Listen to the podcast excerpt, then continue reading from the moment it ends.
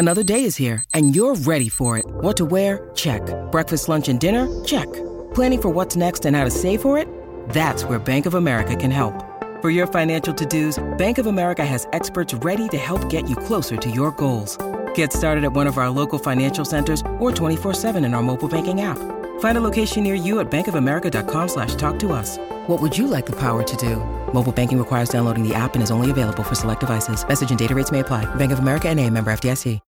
When you need mealtime inspiration, it's worth shopping Kroger, where you'll find over 30,000 mouthwatering choices that excite your inner foodie. And no matter what tasty choice you make, you'll enjoy our everyday low prices, plus extra ways to save, like digital coupons worth over $600 each week. You can also save up to $1 off per gallon at the pump with fuel points. More savings and more inspiring flavors make shopping Kroger worth it every time. Kroger, fresh for everyone. Fuel restrictions apply. With Lucky Land slots, you can get lucky just about anywhere. Dearly beloved, we are gathered here today to. Has anyone seen the bride and groom? Sorry, sorry, we're here. We were getting lucky in the limo and we lost track of time. No, Lucky Land Casino, with cash prizes that add up quicker than a guest registry. In that case, I pronounce you lucky. Play for free at LuckyLandSlots.com. Daily bonuses are waiting. No purchase necessary. Void where prohibited by law. 18 plus. Terms and conditions apply. See website for details. Judy was boring. Hello. Then Judy discovered ChumbaCasino.com. It's my little escape. Now Judy's the life of the party. Oh, baby, Mama's bringing home the bacon. Whoa, take it easy, Judy. The Chumba life is for everybody. So go to ChumbaCasino.com and play over 100 casino style games. Join today and play for free for your chance to redeem some serious prizes. ChumbaCasino.com. No purchase necessary. Void where prohibited by law. 18 plus terms and conditions apply. See website for details.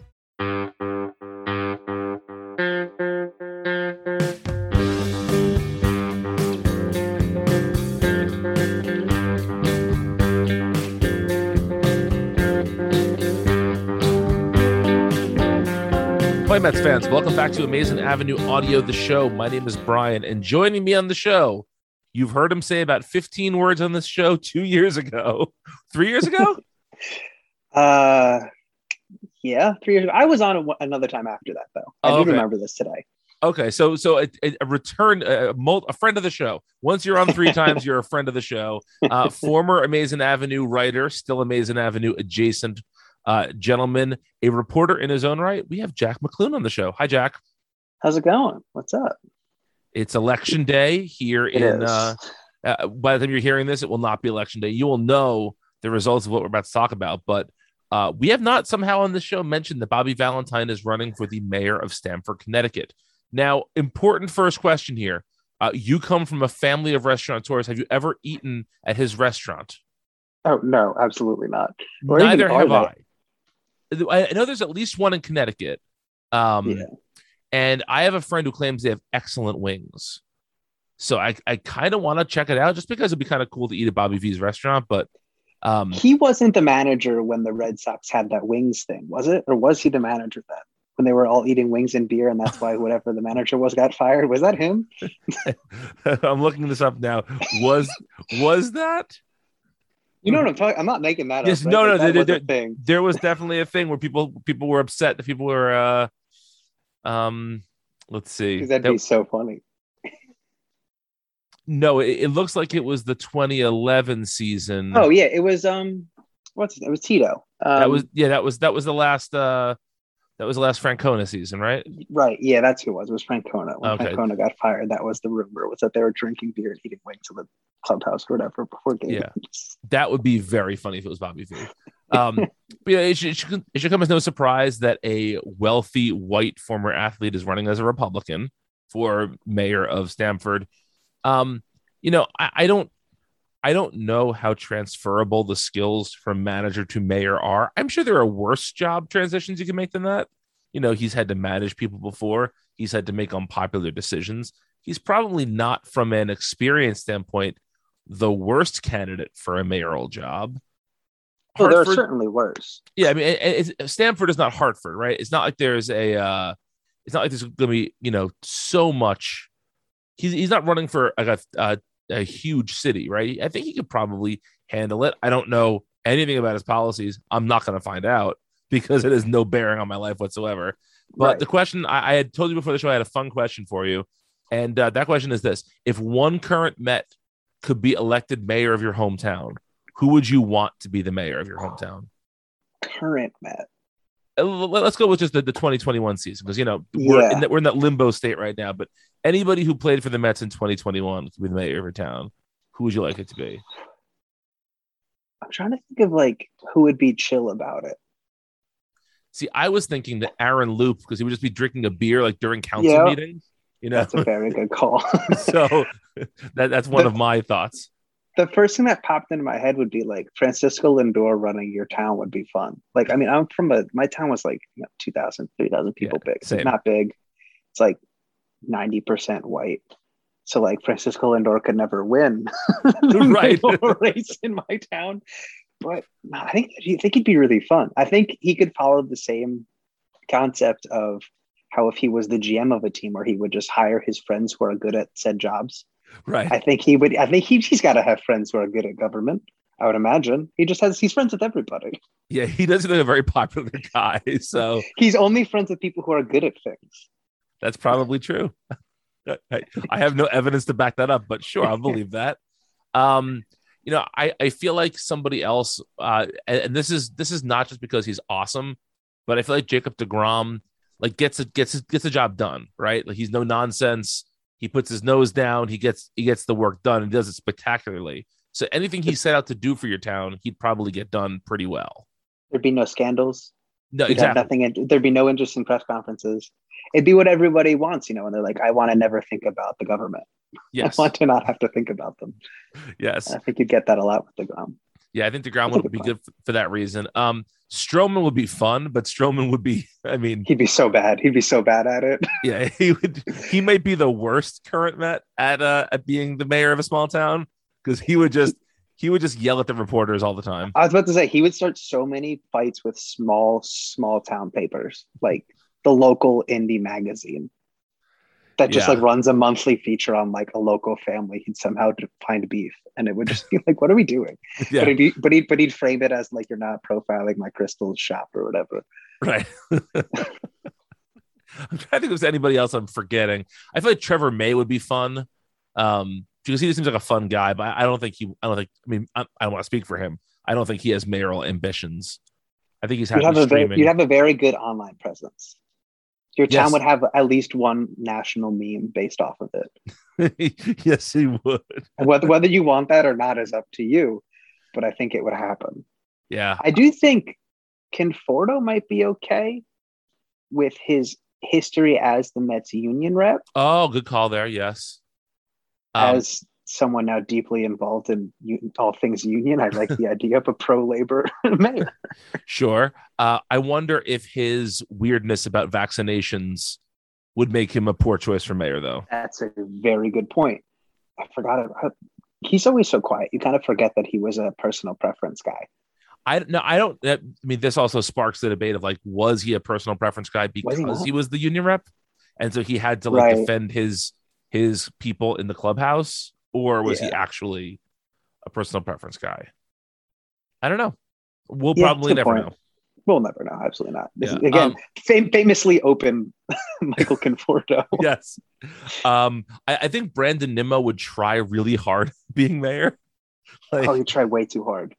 everything, like, gosh, guys, I just I, I don't know how we get the budget passed. You know, everything would be he'd be really trying very, very hard, but just not. I don't think he has the skills for that job. He would institute a mandatory presidential fitness test for every single member of the town. Not just for students. It would be everybody has to like do the wall sit. Everybody, ha- ev- everyone from ages like five to eighty has to do a shuttle run. The sit and reach. yeah, sit and reach. That's what I was trying to come up with. I couldn't remember that. Uh, Everyone could run a worst. mile. Yeah, exactly. um, I feel like uh we, we've we've got most of the good ones. I feel like Dom Smith is very likable, so he would run a good campaign. Um, but I don't know nothing about his political, you know, uh, Dom would kiss so many. Dom would kiss so many babies. Yeah, he would. He, He, would would have. He would have the best time. yeah, he would. He would really enjoy. Maybe maybe he's the best answer because he would have the most fun with it. Yeah, you know what? I think that's right. I think like we've said, like you know, Lindor would have the most fun with it. Nimmo would try really hard. I do think Dom would just be like, "This is fun for me. You guys, oh, I want to make you all happy." He, he's also very community minded. You know, like his charity is very community minded. So I, I think I think Dom will be a good a good mayor. What I'm saying is Dom Smith moved a little sober. Go run for mayor of my town. You could easily win. Like 600 people voted it per year.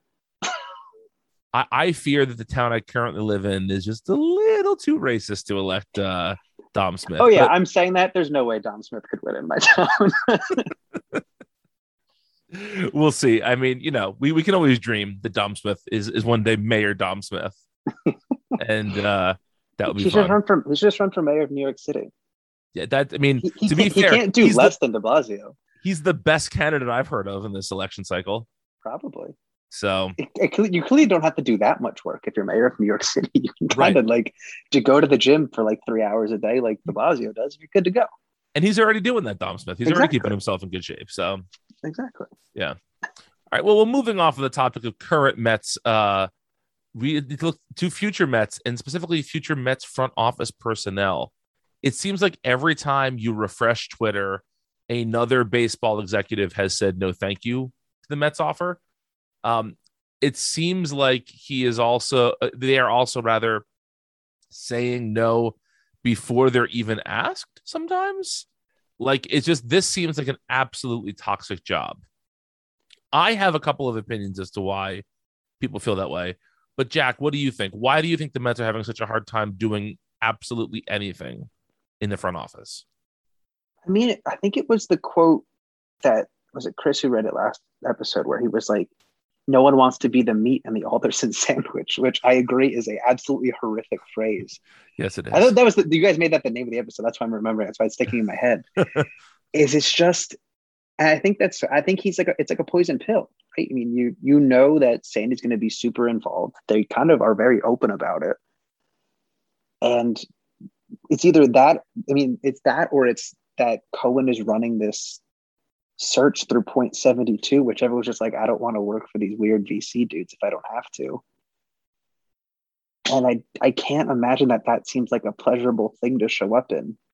Because it's this weird make and then that's job is such a weird mixture of expectations that are both entirely reasonable but seem completely unattainable just based off of whatever weird stink that they have whether that's lingering Wilpon or current Sandy or just meddling from Cohen every once in a while. I don't know what exactly drives those issues, but it it feels like a cursed job almost, which Wait, is crazy. It really does. And you know, there are a couple of people I've seen online ask the question that I feel like is at the heart of all of this, and that we don't consider as fans enough.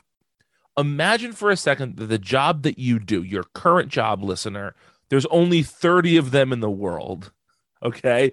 And you're off and um, imagine if you're trying to get one of those jobs and before even interviewing you decide nah how bad must that job be?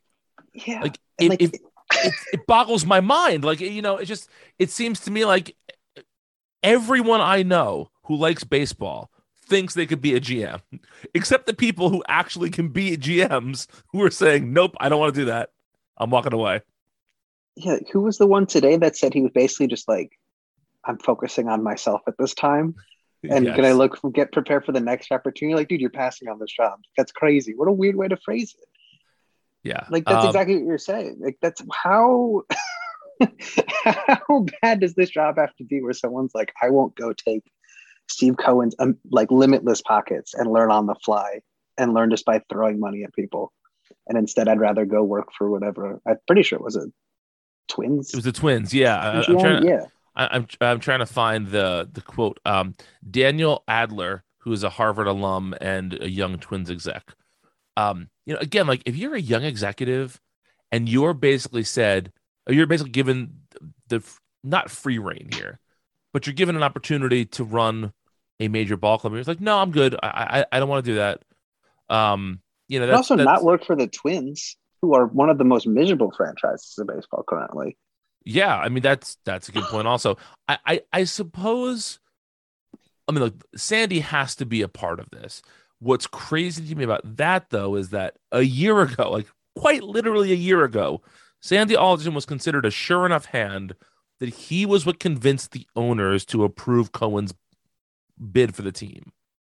That Cohen had to bring in Alderson, who's considered this old school, you know, just reliable hand to just to steady the till, that he needed that guy to get approved. And less than a year later, nobody wants to work for that guy. I'm not uh, the way that you always open things, you say, I'm not X, and then it means you say, you're going to say something that means that you are. I'm Sure. not a big conspiracy guy, Okay. You got to imagine at some point that the owners knew Sandy sucked, right? And they were like, okay, yeah, you have to take on Sandy because we believe in him. Like, lol, no, we knew he was the Wilpons problem the whole time. Or at least he agreed with them. Like, that was what the deal is. Like, that's where my brain has gone. Like, it's been so warped by this whole thing. It's like the owners had to know that Sandy also hates spending money. I mean, so I don't reason. I don't know. I mean, that that seems very logical at this point, right? But but I hate that it is. but I also feel like Sandy Alderson is somebody who operates the way that owners want their GM to operate, which is that we will spend money if we have to, but we're going to be conservative with our money. We're not going to invest in too much risk. We're going to try to be a well run, well organized, build from within organization. And I think if you were if if Alderson came in to a situation that was less Wilpon fucked than he got, he could have turned this team into something really special. 'Cause I think I do think his skills are there. I, I don't think that he is bad at his job. I think that the Wilpons are so bad at theirs that they've that they poisoned the well for Sandy a little bit. But I I really wonder, and this is the eternal optimist in me. I wonder if people just saw the shit show with Porter and now with Scott and with Mickey Callaway. And they just thought, like, you know what? This is just a case of Alderson. He can't he can't be trusted to make hiring decisions anymore because his record is so bad. It has nothing to do with his baseball decisions or his free agent decisions or anything like that. But in terms of as a judge of character, we are choosing to believe that Sandy Alderson is no longer a reliable source. And that's you know, completely reasonable. I think, I th- and I think that's growth on the part of baseball because baseball has not been uh, shy about hiring shitty people before, and so maybe this is representing some growth on the part of baseball and just saying, you know what, no, we don't want to work for a guy who clearly does not value the input of women or who clearly does not do his due diligence when hiring somebody in a variety of positions. Is Yeah, that that is- possible? I don't know if it's as virtuous as that. I'd imagine if like that's the reasoning, they're just like we don't want to be the guy that gets hired to by the guy whose his last two hires were notorious sex pest and DUI driver from a team event, no less. Um, you're like, well, I'm the guy who's got hired to replace those two, which, like, on the one hand, in comparison, can't like possibly look worse. But on the other, you're like, well, now those are like, that's my comparison. Like, this is, I'm getting hired by the guy who thought those two were good at their jobs. Like, I think that's, so I think maybe like it's, I, I am very uh, disinclined to give any like executive in baseball the benefit of the doubt anymore. I've been burned on that too many times to think it was a virtuous decision, but I don't think that's an incorrect way to think about it. Because I mean, I would like, I with you on the internal optimist side of it, I would like for that to be true. Um, I could see it being true. I mean, I think that there has been a change. I really think it goes all the way back to the Taubman stuff, and then it's kind of spiraled out from there. That front offices are forced to be a little more cognizant of this stuff, and of course, the Mets, being the Mets, were the poster children for what happens when you don't three times Right. or at least two times in a row, like immediately. um, in the way that they always are, it seems. Now I wonder if and look, I am I am hmm, I'm reluctant to even say this because I don't want anybody to think that I'm advocating for the reasoning. I'm advocating for the result, but not the reasoning. I wonder if this would be a great opportunity for the Mets to follow in the footsteps of the Marlins and make a really out of the box hire that will be seen as a commitment to diversity. Yeah. Um, you know, whether it's a woman or a person of color or just somebody who is not the standard old white guy up for the executive role. I think that if you're a woman or if you're um you know, if you're anybody who is not getting a ton of interviews based on any reason right now, to be given this opportunity, I mean, I just don't know when the next time that it's going to be offered to you because baseball is so terrible, right? Like, it's not like, you know, for, for somebody like like Brian Saban, if Sab- Sabean, Saban, I never Saban, right? I think it's. I think it's. I thought it was Sabean. Sabean, whatever, Sabean. Um, like that guy's gonna get a million job offers for the rest of his career because he's a proven white guy in this job. And so he can he can take the opportunity to pass on a job he doesn't really want. But if there's somebody out there who is on the fringe of this conversation who can be elevated to this position, I think you have to take that even if you know in a way you're this is being done for the PR of it almost as much if not more than it is for your actual skills. Yeah, absolutely. I mean, you see it all the time where like these the quote unquote glass ceiling breakers. It's always like the, the shittiest job, right? I mean, I'm, I, what I, I I don't know if you noticed in the Zoom, I muted myself, so I was trying to pull up a pronunciation of the Marlins GM's last name, so I don't want to but- butcher it. Right. Um, I think it's Kim Young. I don't exactly know how to pronounce it. Um, but you know, like that's the it's this it's a similar thing, right? Where like that's one of the worst jobs in baseball, and right. that's how this always happens.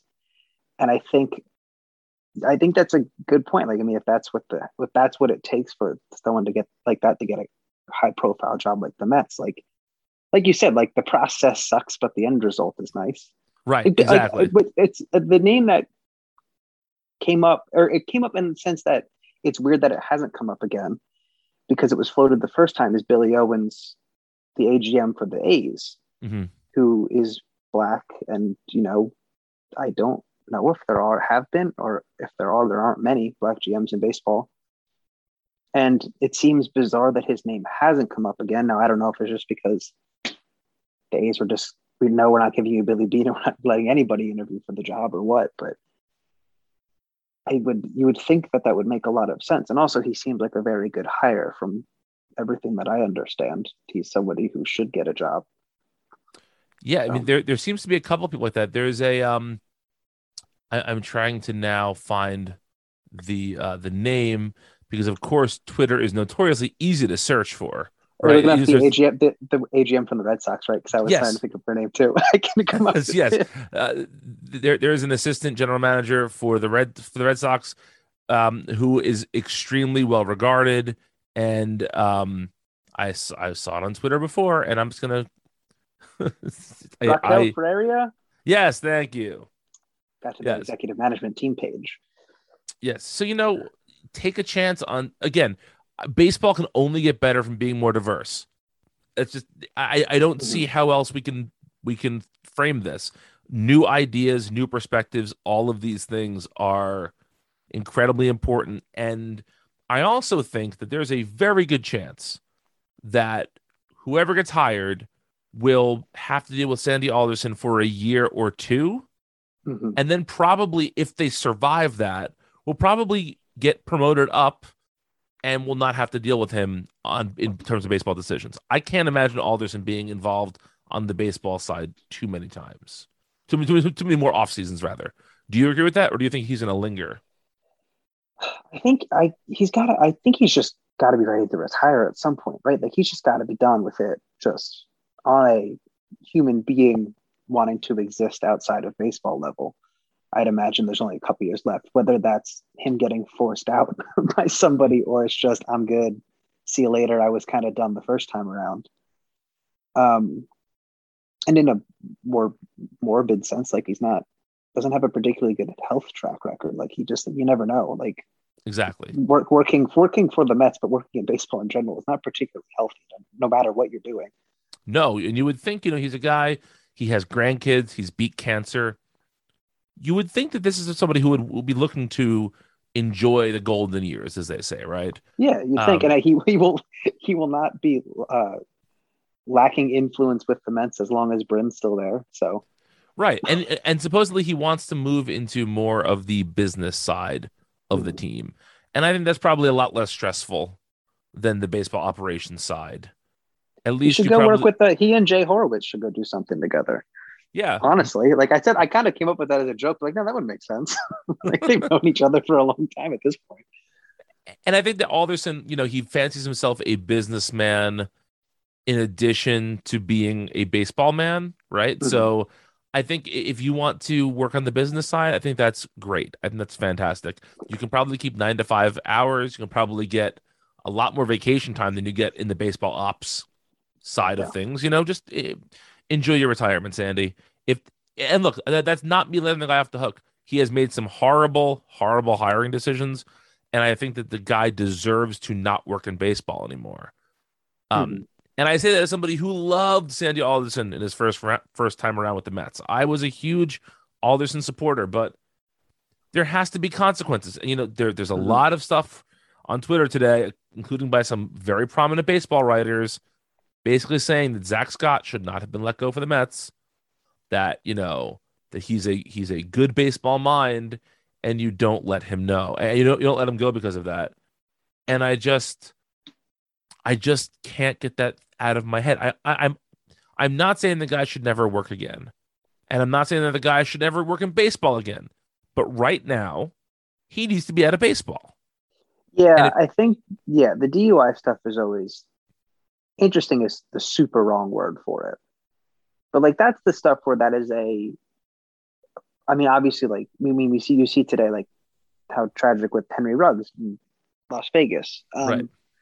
where there's always like the absolute worst outcome. But on these situations where like thankfully nothing happens. Like these are just people who need help. But I agree with you that you also need to lose your job for it. But I think you're right when you said like you you don't that's not something you should be necessarily blackballed for. And it's something that in the history of baseball you don't get blackballed for it.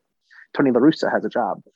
Um but yeah, I think you gotta fire him. You can't he can't stay. Especially with your track record of hirings. Again, like you just can't like you gotta draw a line. The draw line's gotta be super hard line right now with the Mets. I, I would think that if Scott gets out of baseball for a couple of years, cleans his life up, and when he's hired again, can point to a track record of, if not sobriety, although I think that's probably what has to happen. Just no, I'm going to say it definitely has to happen. Yeah. I'm not going to back down off that. But if he can just show a track record of change, I think anybody is fine with that. I think if you can say, you know, this guy has learned from his mistakes and will and will change his his tune, that's fine. But that can't happen a month after something happens.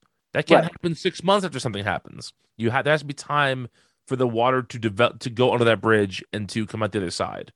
Mhm. And I mean to see some of these people talking like that, like Buster Olney said that. Yeah, that was. I mean, that was such a weird. He, like, I know people say all the time, like, ex national reporter hates my team. He legit has some kind of beef with the Mets these days. And to be fair, it might be Sandy's fault. Um, Sandy seems to have pissed off a lot of people in the last year or so. Um, so I don't know. Maybe it was him. Maybe it was him into talking to me. May- Maybe I, maybe I spoiled the well. Maybe. and poisoned the well rather. You know, I I did I, I did joke with him about him giving up his family farm. so maybe, maybe. maybe this is all on me. Shit. I'm like, yeah, you're not the Sorry. first person to. You're not going to be the last either. I'm sure he's real sick of it. and like, but yeah, it's such a weird. Like, of all the hills to die on with the Mets and their decision making, like, how is firing the guy who got a DUI again after leaving a team event? That's the other thing too. It's not like I mean, not that there's ever a situation where it's good or like more forgiver forgivable, but you left the team owner's house, which again of itself, like who let him leave his house? Well, and so drive? but there has been some some debate as to whether or not he was coming from there or he left there and went out to drink Went some more. else. You know, and we'll probably never know the answer to that. But you're right. Yeah. Ostensibly, he left a team event, and that's just uh, you know, how do you Mhm. do that? How do you do that? yeah, he's got to go. Also, to backtrack quickly on Sandy's, like, you know, obviously his hiring is all very bad. I think in the last year or so, he has made a lot of really terrible, regular, just baseball decisions on top of everything else that I think maybe has also poisoned that well. I think, I remember everything around the trade deadline. Like clearly he was pissing off like every general manager in existence. Like all of their yep. trade negotiations through the press and all stuff, things that people don't do anymore. And it was it was crazy to see how quickly the league kind of passed him by on how he was doing things.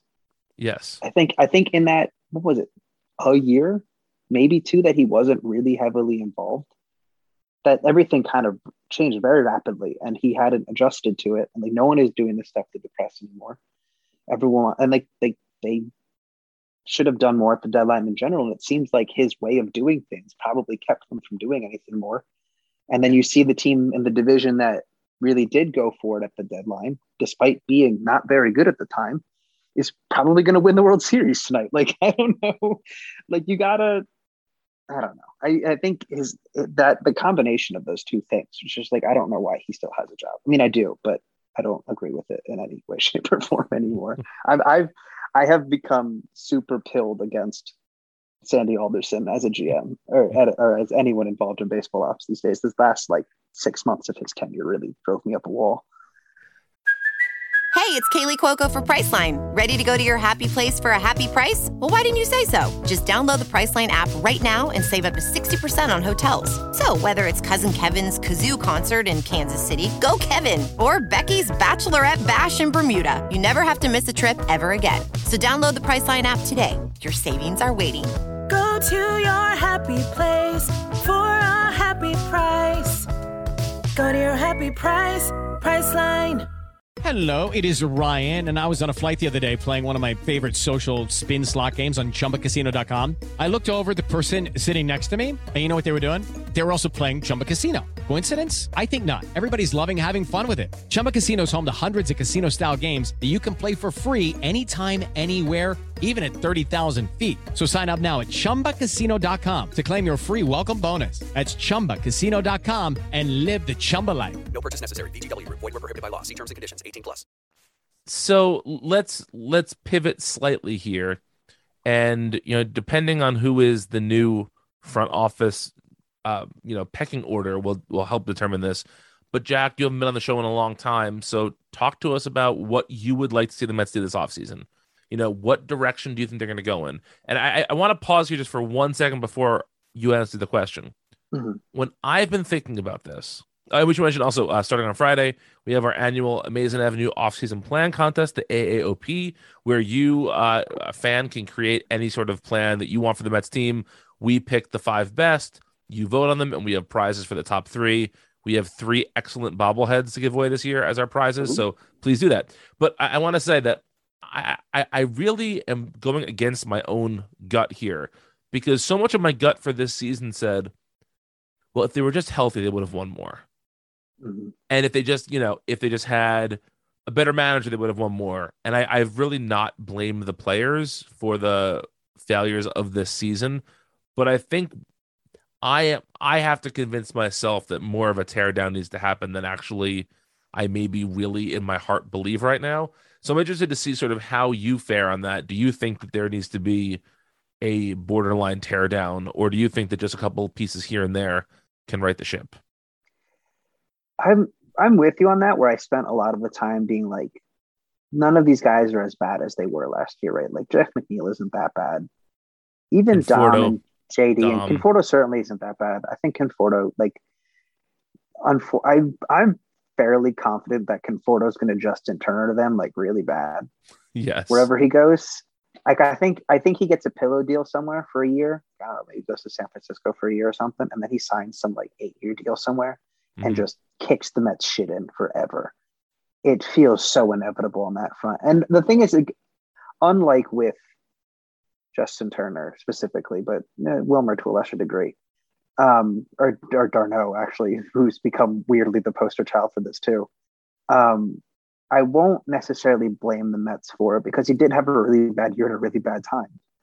Um, so I, I, I'm, I am of the mind that I think you need to tear it down. It's only because you've kind of run out the same lineup for almost three years now, and nothing's really happened.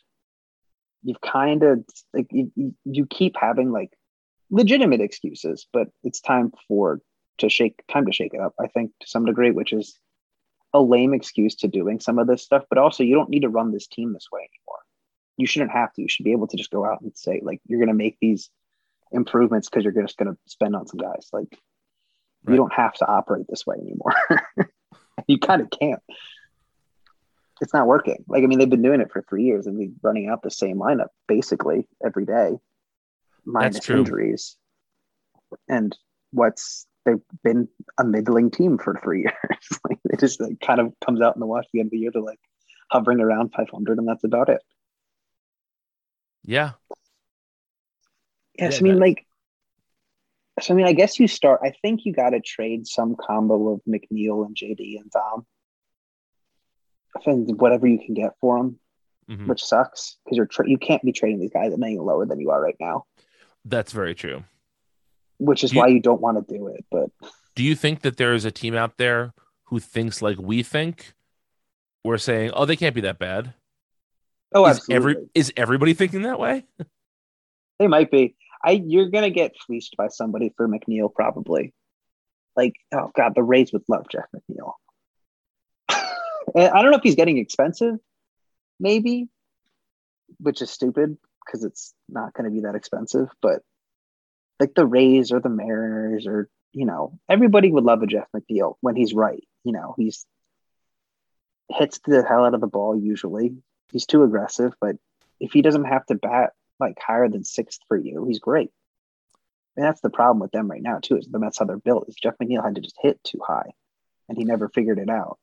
So this is uh according to uh Spotrac, Sport Rack he is in his first year of arbitration eligibility, oh. and, and so they expect him to get about two point five million next year. Oh, he's cheap as hell. He'll go to the race. That's easy money.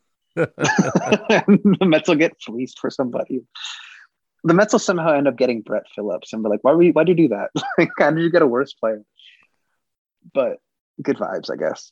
Um, but no, I think I think you got just even if just to get space on the roster to go spend some money for a guy. Like, I mean, I guess of the three of them, Jeff McNeil is technically the most versatile because Dom can't play left and JD can't play third. JD really can't play anywhere. No, um, JD is very much a DH. Yeah, and he maybe can't hit anymore. So, oops. he's so. I mean, and he's probably but he's also probably the least tradable of the three of them because of his various thumb injuries. So I mean, like there, I mean, there are worse bench bats than JD Davis theoretically, right? So I mean, I mean, not to get hung up on these same three guys, but this is like kind of where everything falls apart, right? Because I don't think Conforto's coming back. I don't think he accepts the QO. I think they offer it probably, but I don't think he accepts it. I don't think unless he can't get a pillow somewhere. But even then, I think he might just want to get out. I think, which is right weird because he always kind of seemed like a guy who wanted to stay at the Mets. But I think this last year he was just like, I gotta play somewhere else. I don't know. I I'm of two minds about that. I think if you have Boras as your agent, mm-hmm. you can't operate under the I want to stay with this team mindset because Boras just won't let you do that. See, I don't know if that's necessarily true. I think Boras won't let you do that if they won't pay up for it, but he generally operates under the will of what his players at least deserve. Oh, sure. I, I th- yeah. This is not me necessarily bashing what Boras does. I yeah, I know, Boras, I know what you mean now. Yeah. I think Boras is probably an asshole, but he's a very effective asshole for his clients. Yes. You know, um, but I just feel like if if if your mo is that you want to play for this team, I think you you have to accept some sort of discount, mm-hmm. and Boras just won't let you do that. Yeah, I, yeah. Like I think the only way he stays with the Mets is Boras is like you're not getting a deal better than the 18 and change, whatever the QO is, which is right. entirely possible. I mean, I honestly think that if he if he's looking for a pillow contract, just take the QO. Yeah, it'd have to be somebody who wants to beat the QO because they really want Michael Conforto for a year, which seems unlikely, unless someone wants to offer him like a one and one with a team option or something, which right. maybe San Francisco does. Or they want to offer you three. Yeah, uh, three eighty. Right. I was gonna say I feel like the problem is he's not young enough I mean, he's not old by any means, but I feel Mhm. like if he signs a three year deal, there's no guarantee that the deal after that will be worth more than the deal he signs now. Yeah, Boras might not let him take a three because you that that next contract's going to suck. Right. Yeah. So I mean, I I- I think he would need to take like a five, Yeah, and I don't know who's offering a five after this past season. nobody, and not not for the money that he would take it for. So yeah, he's taking a pillow somewhere. It's either the Q or a pillow, and I almost would be concerned with the Mets. I mean, giving him the QO does solve a problem, I suppose, because you need you need two outfielders right now. That's the other thing is that they have so many holes. Well, that's that goes to the heart of how I would build this team. Is you you have to blow out the luxury tax. You can't care about it this year. You're not going to be good. It's just not. They don't. They have so many holes, and they're already bumping up against the tax, especially with Cano's money coming back. That That's the big question. To me, Cano is the big question here. Because if the CBA includes a universal DH, Mhm. Do you roll the dice on Cano? Because so he, here's here's my thoughts of that. He's not going to be in great shape because he didn't play baseball in well over a year at this point. he's playing in whatever some of the one of the Mexican leagues or something. I think. Right, baseball, right. But But I mean, I I- I don't know if that necessarily means he's in great No. shape or not. um, oh, absolutely not. you know, but I also don't know if there's a pure hitter better that's better than him available this offseason for less than you're going to pay Cano. I, I, I, just mean, don't, yeah. I don't not? know. Um, I mean, my my super problematic take on Robinson Cano is that you should tell him to take steroids again. because then he gets just be like- suspended for life. He either because he's he's probably not good without them. He's like you know his career reputation's already in the tank, so that's probably not a problem. And if he gets suspended for life, the money's off the table. And then before then, he rapes. Like it's again, I acknowledge that it's a very problematic take of mine, and I mostly say it as a joke. But uh, like, I'm like ten percent not kidding. I mean, it's not the worst thing I've heard today, no, yeah. you know, uh, because because I really don't know what I don't know what the better option is than that. There isn't because you're also not going to eat the money. It's twenty million dollars. It's a lot of money. Not, it's twenty I mean, million again, for two more seasons, isn't it? Oh, is it? God, is it two more years? Oh my god. I don't gotta. I don't. I don't think he plays for two more years. I do think this is if he comes back, he retires. Like I think this is it. He's got to. I think even he would be like, "This is enough." Yeah. Even if, Uh, I, I, I'm sorry. Yes, he has he has two more years, and then he is it twenty may- a piece? It's 24 a piece, dude. Oh my god, man, that contract was real bad, huh? Although it, although it, adjusted for luxury tax purposes, it's only 20 a year. That's okay. I don't know how I have that number stuck in my head. That's crazy. Why would I ever have it adjusted for a luxury tax number? Apparently, Um, that's all I think about these days. That's not Yeah, good. but I mean that's uh, yeah, that's 50 million dollars. Mhm. I- that's and that, but that's I mean that's kind of the point, right? It's like that's you have to blow past the luxury at that point. You can't if you have to deal with the Cano salary. Just that's a, that's your starting point. You're screwed already. Just go buy it. You have to blow by it, or otherwise, you're, or you're not going to be good for two years, and you're going to waste two more years of deGrom. Who's I mean, you've clearly already wasted two and a half, especially with this past season with him getting hurt. Like clearly things are possibly fading quickly for Jacob deGrom. You don't that window is rapidly closing with him. Yeah. So I think you you blow it out. I mean, and I don't. This isn't a great free agent class to do that with, unfortunately.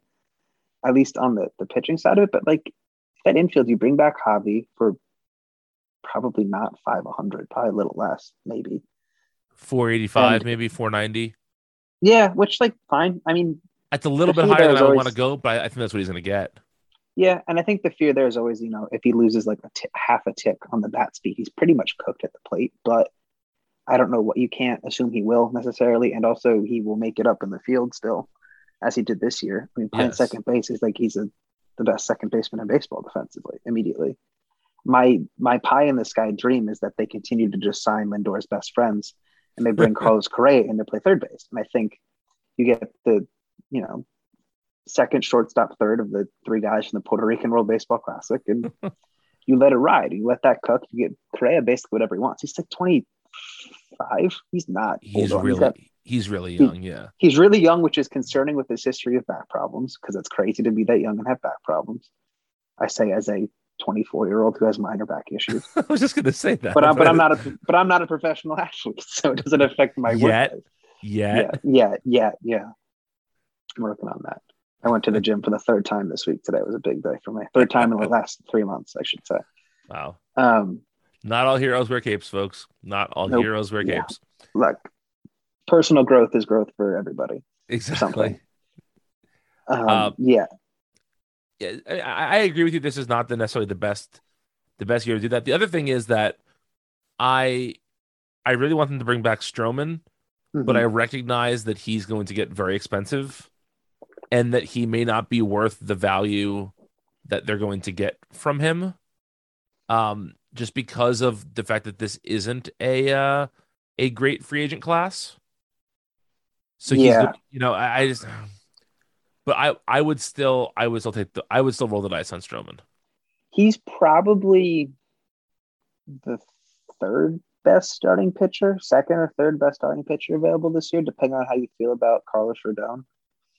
I I would think. I mean, actually, I don't really know how the market feels about Robbie Ray.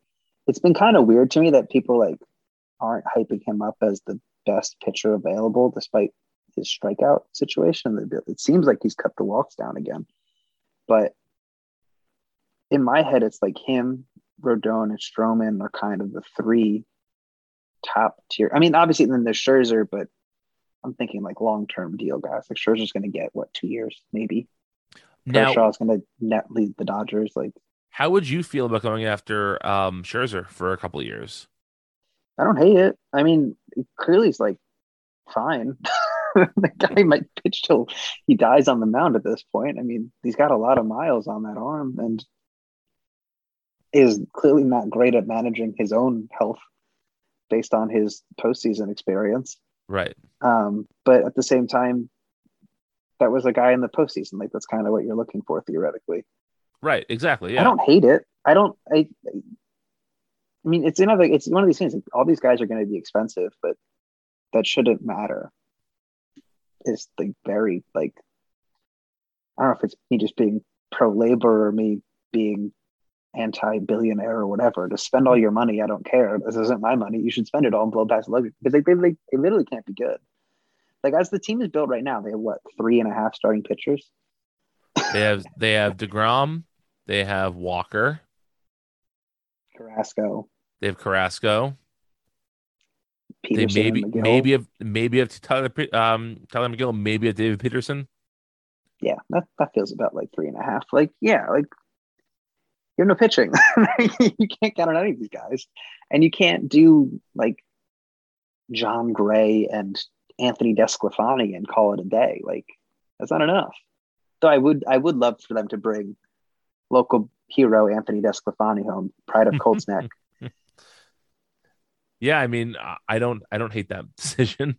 I mean, Um, but again, it, the issue with them is, or has been historically, is that like the Anthony DeSclafani signing is like, this is our big move. Like, what are you doing? Yes, exactly. Exactly. well, that's kind of why, you know, look, I, I'm not necessarily advocating for them to spend a lot of money on Max Scherzer because I don't think it makes a lot of sense long term. Yeah. But if you're going to go for it, if you feel, if you really feel like, okay, the bones of this team are a championship caliber team, we need to do it right now or else we're going to lose that. Mhm. Then I don't hate that move, actually. Yeah, I think that I think that's a pretty fair look at where they are currently. Is they probably have to win in the next two years. DeGrom's 33. What, what, does that opt out after next year that he's not going to take because he's going to be hurt? I think so, yes. So I think you can conservatively say you should try to win with him in the next two years. And then the Lindor contract is long enough and he's young enough that you can kind of figure it out from there. You'll have a better sense of, you know, I think by the end of the next two years, you've either extended Pete Alonso or you have lost faith in him for some reason. You've done the same with Nimmo, I suppose. But I think you try to, I think you have to, and I, and I know, but, and that falls pretty squarely into the timeline that Cohen gave, right? Of when he wanted to win a World Series by, what did he say, three to five years? He said three to five. Yeah, I believe so. So there you go. You can do it in the next years. You've done it in three. And I, I mean, what Carrasco's also here for another two. Like, uh, maybe just one. Walker's definitely only another one. He has I that weird that's- contract that has a that has a third year option that they'll never take. Right. Yes. Yeah. So I mean, I think that's currently what the window looks like, and I think and the the cynical side of it from the, the baseball standpoint is really it's after the second year I think that the luxury tax gets theoretically prohibitive, where it gets really bad is after two years. So Right, right. blow it out for two years. I mean, oh, also all this could obviously change with the CBA. I can't imagine that the luxury tax goes up, or like or the the the, the top level Penalties of go it. up. Yeah. Yeah, the, the if anything, the penalties go up, but they keep talking about raising the floor instead of changing the ceiling and raising that instead. But so I mean, obviously, it's like all of that. That's the caveat with all this is maybe they win some radical change, but I don't see that happening. I can't imagine it happening. Can you? No, no, in no world. There's the players don't have enough leverage to get something like that. Um, mainly because the owners are very, very good at turning the press against the player, turning the fans against the players via the press. Yes. um, which is the history of labor in the United States for the last 60 years or so. Again, this is all I do besides thinking about the Mets. Horrific 2022 is thinking about labor organizing.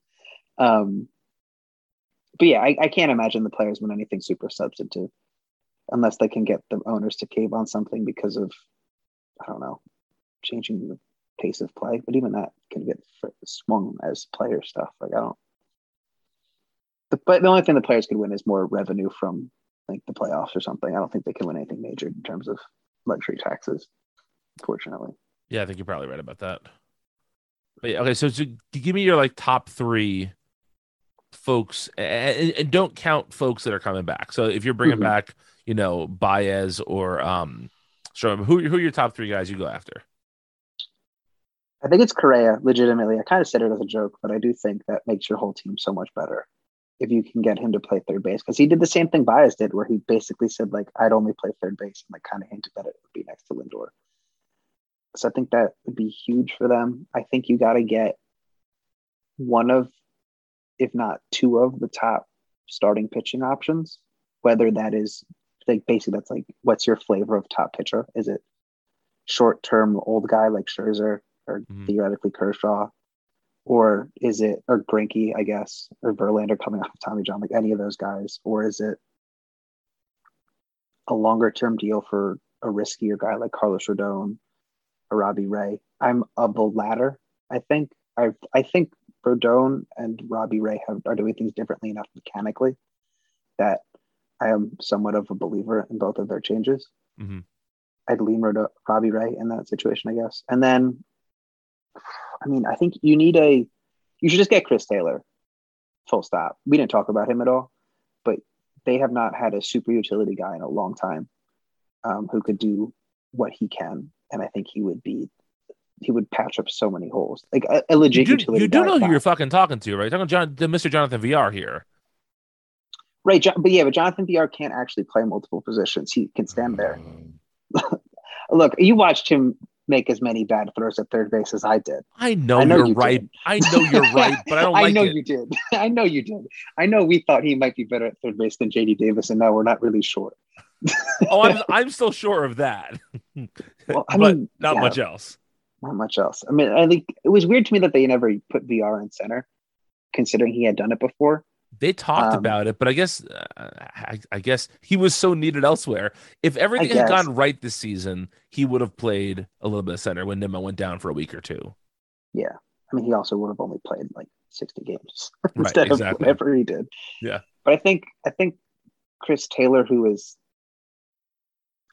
Villar plus, I'll be kind to Villar, um, gives you so much more. I- I- hell, bring them both back. I don't care. Like you, they they just they need that versatility that they keep pretending that they have with Jeff McNeil or Dom Smith or even JD. Like you gotta gotta got like who can do that? Who can play center for you? Because I think that's the other thing. It's just Nimmo can't be your center fielder. Not that I want Chris Taylor in center every day necessarily either, but Nimmo in center every day is just it was better last year than I thought it was going to be. It was a million times better because they just stopped making him play so shallow. But See that that's my hot take is that you keep him at center. Is that you you just realize what you have in him because what you have in him. I, mean, I don't know if you read uh, our colleague Lucas Vlahos's piece he did on Amazing Avenue about Nimmo, where rather he I'm is, sorry, he is super Nimmo pilled, by the is- way. he is he. I, I I will grant you he is Nimmo pilled to the max, right? I, I I totally understand that. Um, but you know, we, we did a piece in the off season that was sort of um bold predictions. And like I predicted that Taijuan Walker would be the second best starting pitcher, and I was so close to that being correct, but didn't happen. But he uh, Lucas predicted that he'd be a top seven center fielder by I forget what metric he chose, and that if you adjust for the plate appearances because he was hurt, he is like a top five or top six center fielder in baseball. And the um, plate is that is that or just in, is that overall? Oh, I think that's overall. Yeah. Okay. Um, I mean, I believe it. and so like you know, I, I don't. It's obviously not the like. I want a pretty center fielder, right? I, I Mhm. my my favorite player growing up that wasn't a Met was Ken Griffey Jr. Right? I want I want that kind of a center fielder, but for the price that Nimmo is costing, which is still cheap, Mhm. and for the other skills he brings with his great on base percentage and all of that, I think you just I think you kind of have to just accept that because I do I don't think that Nimmo's skills in left are half as valuable as Nimmo's skills in center. That's fair. I think my other concern with him, and this is something, you know, another one of our colleagues and I, it's funny saying colleagues, they don't work here anymore. Uh, Thomas Henderson and I talk about all the time is that my actual real chief concern with him was that he's just not healthy ever. And I think that is more of my hesitance. It's just you can't count on him to play even 100 games anymore. Um, so, I, I mean, I guess that's what you get a Chris Taylor for, right? Is like, okay, he can play center for 60 games if he has to, but Sure. and I and I do think that this class is a particularly one where you're probably not going to improve on Nimmo very much because, as you said, like you know, controlling for plate appearances, like it's hard to do. Mm-hmm. Yeah. So I, I think I think that's probably of their least needs. Like that would be a nice thing to do. That's probably their would be their big, biggest luxury, which would, would be would be replacing Nimmo at center. Which, given the Mets' history, means that'll be the one thing that they do. Right. Yeah, exactly. is they'll go get a legit, they'll go get like Buxton or something, which would be almost a lateral move at this point, health wise. That, that's that's true. Yes. and like, and be like, all right, we're done. Like, cool, you guys did the one thing you didn't have to, huh? We still don't have like any pitching. Crazy how you did that one move, and like you signed Byron Buxton and then like Jon Gray and me to pitch. So here's my last question for you before we get to our music picks, which I know you're really looking forward to because you, you and I talk music a lot. Um, Mhm. Do you think that the Mets front office volatility affects free agent signings? I think it does just in the sense of them not being able to get work done. I don't think any player or even agent necessarily particularly cares that like the front office like is in disarray if the money is there. I just think that there's some degree. It's almost like with the Rockies during the deadline where apparently nobody knew who to call to Right. ask to make a trade. That's kind of what the Mets feel like. Like when you see Bob Melvin is suddenly available for a managerial job and you have a managerial job open, but you can't make that hire because you don't have a front office. Like I think that is more of the impediment is that I'm concerned that I don't know. I, Chris mentioned this in the last episode as well. Um, not to say that I only remember the things he said, but this is just relevant. Sure. Sure. um, was that um, this stuff all might get held up by the CBA negotiations, so maybe it won't matter. But if this lingers for as long as it did last year, where they don't have a settled front office, I think that just is where they get screwed. I think some of these guys sign early again because it is a relatively large class, even if it's not great. There's a number of like solid pieces who will want to find jobs quickly because I think they're going to get, you know, none of these guys are real market setters a lot of the ways, a lot of the Right. time Right. that I think that's where you get screwed. I think that's where they're, you know, that's where you just got to get this done now. I mean, maybe you can get wait, wait until you know, maybe they announce a hire three days after the World Series ends or whatever tomorrow, tonight. But if you don't have that set up, I think you're going to be up a creek pretty quickly. I wonder if there is a date in mind that Sandy has been told if we don't have somebody in place by this date, you are just the GM for next year. What Doesn't that it is, there, there, there should be. Right? There has to be, right? Doesn't that just make sense? Yeah, I mean, it, it, it's actually malpractice if there isn't, right? Like, you can't keep doing an interminable search when it's time to sign these guys. But at the same time, I again putting my conspiracy hat on, like Sandy knows that date and he's scuttling all of these hires so he can keep the job for another two years till they just like hire Bryn and whatever. Like, Do you think he really wants the job? I don't I don't think he really wants the job. Um, it almost feels like he wants it. Like if if he did want it, I think it is a not a vanity, well, sort of a vanity project, where like I think he is as aware of the rest of us as like the look of the Mets last year was that they did a terrible job, and maybe he thinks he can save his reputation. Again, this is me talking out of nothing. I don't even think Sandy cares particularly that much about it. But I think if he were to still want this job, that would be why he does. I don't disagree with that part of it. I just feel like there's a there's there's two ways that he could go with the PR of it. I think either way makes sense. If he wants the job, what he can say is, look, there's no one out there right now that we feel comfortable with, and so I'm going to do the job, and we're gonna we're gonna figure this out in the future.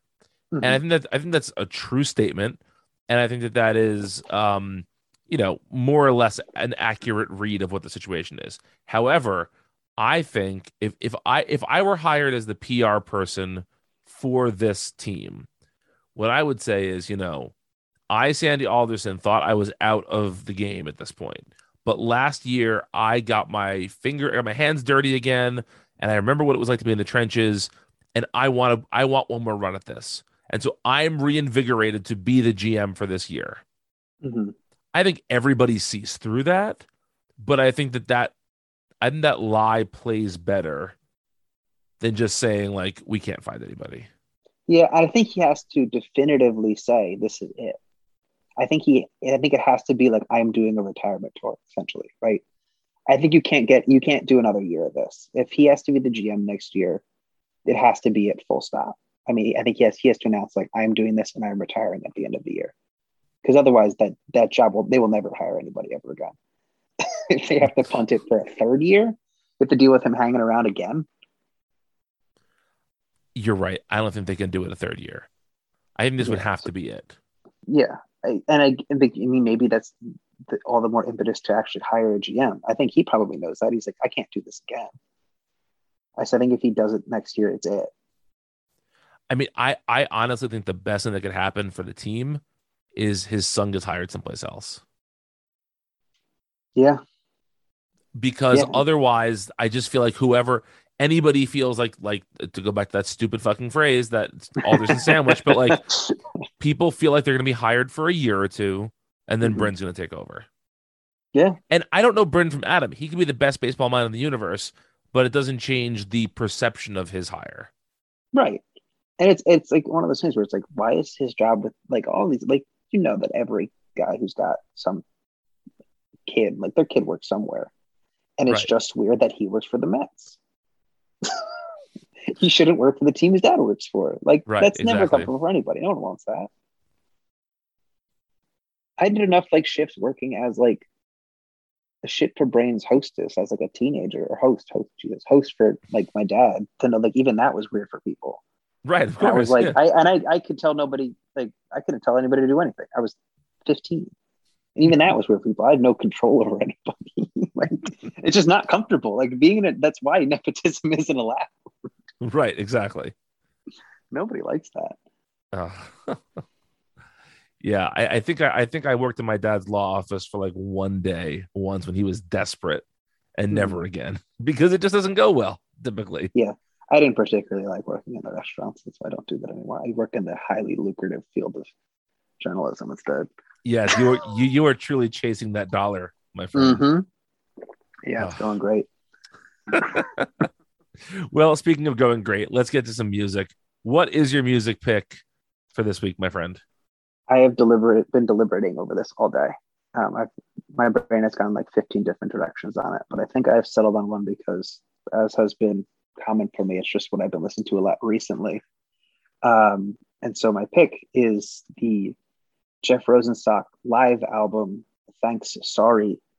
Um, it was a show they did in New York um, right before the pandemic, actually, I think, because they played a couple of the songs that were on the album that he kind of just released randomly in the middle of uh, 2020.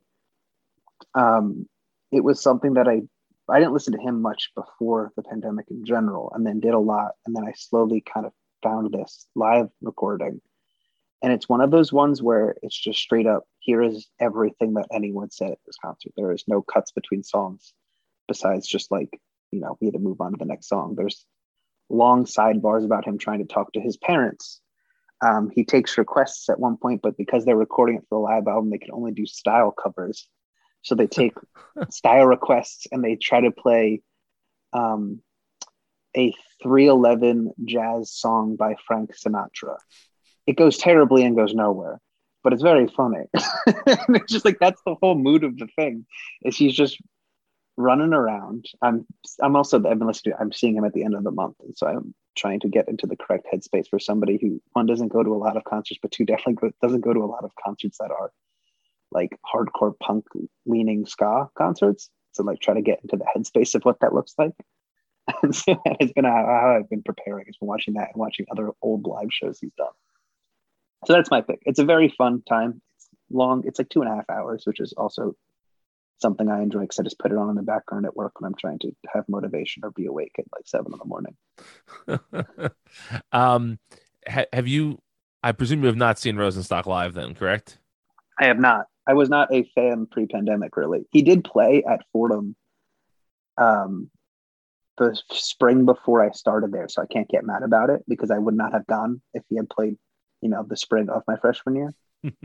So that was the closest I came. He played at the coffee shop that is literally next to where I lived freshman year for the uh, "You in Weird Cities" music video when he played a show in all of the five boroughs in one day.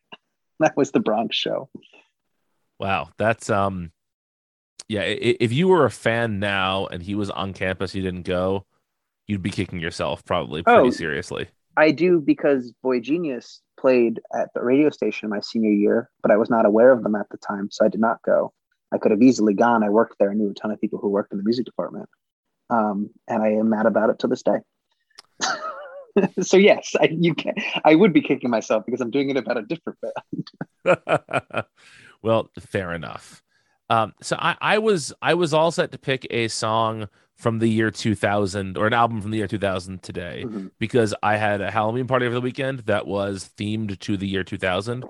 Um, and there was a lot of great singles released that year, and the, the playlist was full of bangers at the party. But it's it's a weird year for me because that was the year that I was both graduating high school and starting college, and so I feel like I was not really listening to all that much music because I was busy like doing stuff, like yeah, graduating from college and hanging out with my friends and those sorts of things. And so I don't have like a ton of like I there's, there's not a ton of records that, that like stand out to me from that year that I a couple that I have I I've already uh recommended on this show, so I don't want to do that either. Um and then I was like, well, I should pick an REM album, but I always pick an REM album. So then I was like, I should pick a Ween album, but I always pick a Ween album. So um I am going to go a little bit different. I am a huge fan of the jazz band The Bad Plus. They played last week in uh, New York. I actually, Jack, almost texted you like an hour before the show when my friend canceled on me to see if you wanted to go to the show. But I was like, no, Jack lives uptown. This show is way downtown. He'll never get here in time.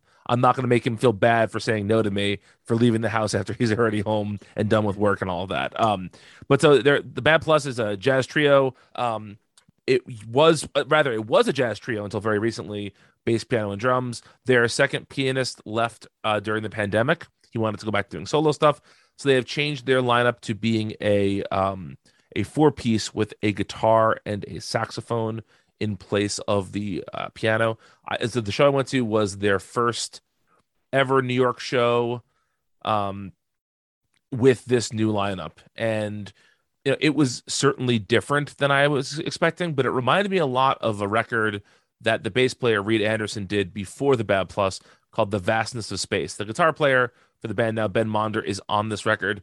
Uh, people who are big music fans and know Ben Monder because he played on David Bowie's Blackstar, the last Bowie record.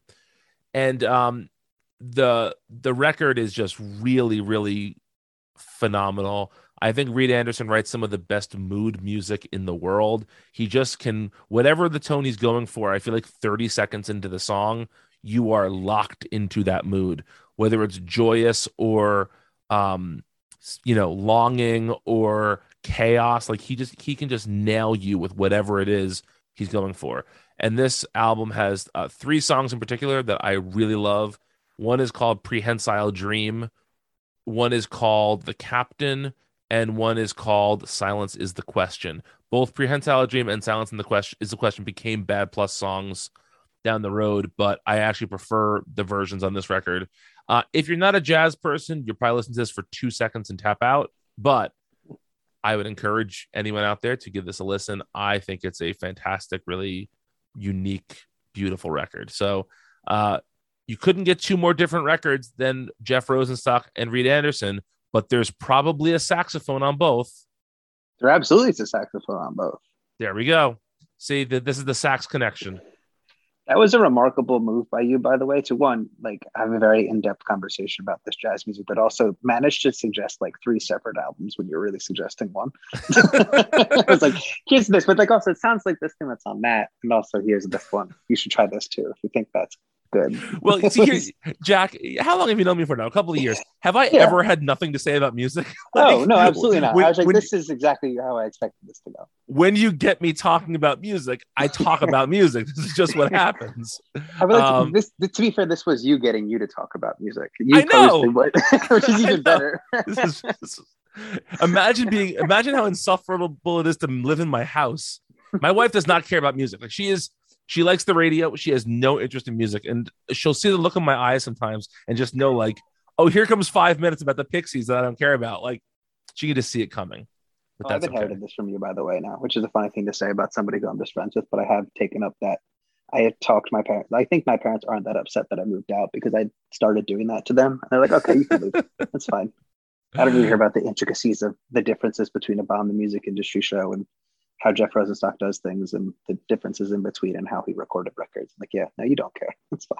One of the things that my dad, God rest his soul, used to say to me was that he was so happy that I cared about stuff that so many people just don't care.